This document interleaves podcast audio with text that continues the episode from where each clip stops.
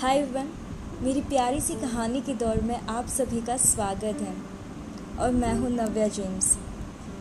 ज़िंदगी में ना ये मायने नहीं रखता कि आपने ज़िंदगी को कितना जिया, बल्कि ये मायने रखता है कि आप ज़िंदगी में कितना खुश हो। ज़िंदगी की दौड़ ना हर कोई दौड़ता है, पर क्या हर कोई असली विजेता बन पाता है? किसी पुस्तक में लिखी हुई इन लाइनों को पढ़कर मुझे भी अपने पुराने किस्से याद आ जाते हैं।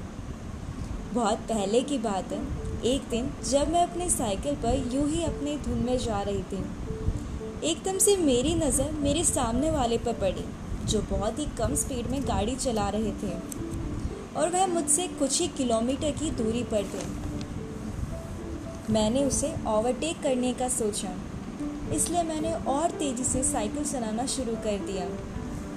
मुझे बस उन्हें कैसे ना कैसे कर हराना था।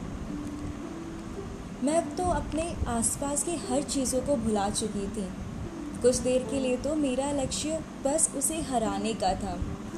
हर मोड़ पर उसे पीछे छोड़ने की मैं पूरी कोशिश करती। एक मिनट के लिए तो मुझे लग रहा था कि मैं कोई ओलंपिक रेस में हिस्सा ले रही हूँ। आखिरकार मैं अपनी पूरी कोशिशों के बाद उस बंदे को पीछे छोड़ते हुए आगे निकल जाती हूँ और मैं अपने आप को विनर मानने लगती हूँ।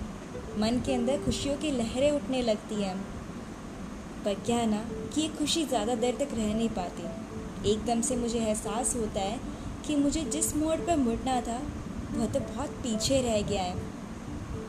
मैं तो व्यर्थ में ही रेस लगा रही थी। मेरी सारी एनर्जी, टाइम, सब कुछ वेस्ट हो गया।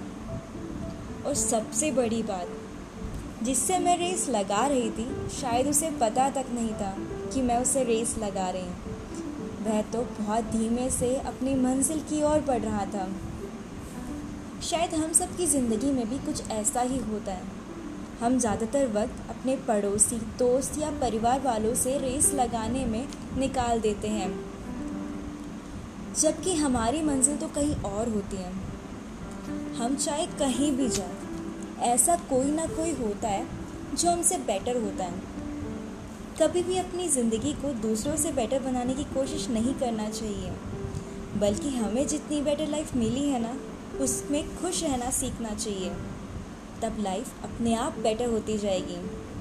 अपने रास्ते और अपनी ज़िंदगी में हमें ज़्यादा ध्यान देना चाहिए और खुशहाल ज़िंदगी जियो और दूसरों को उनकी सफलताओं के लिए शुभकामनाएं देनी चाहिए।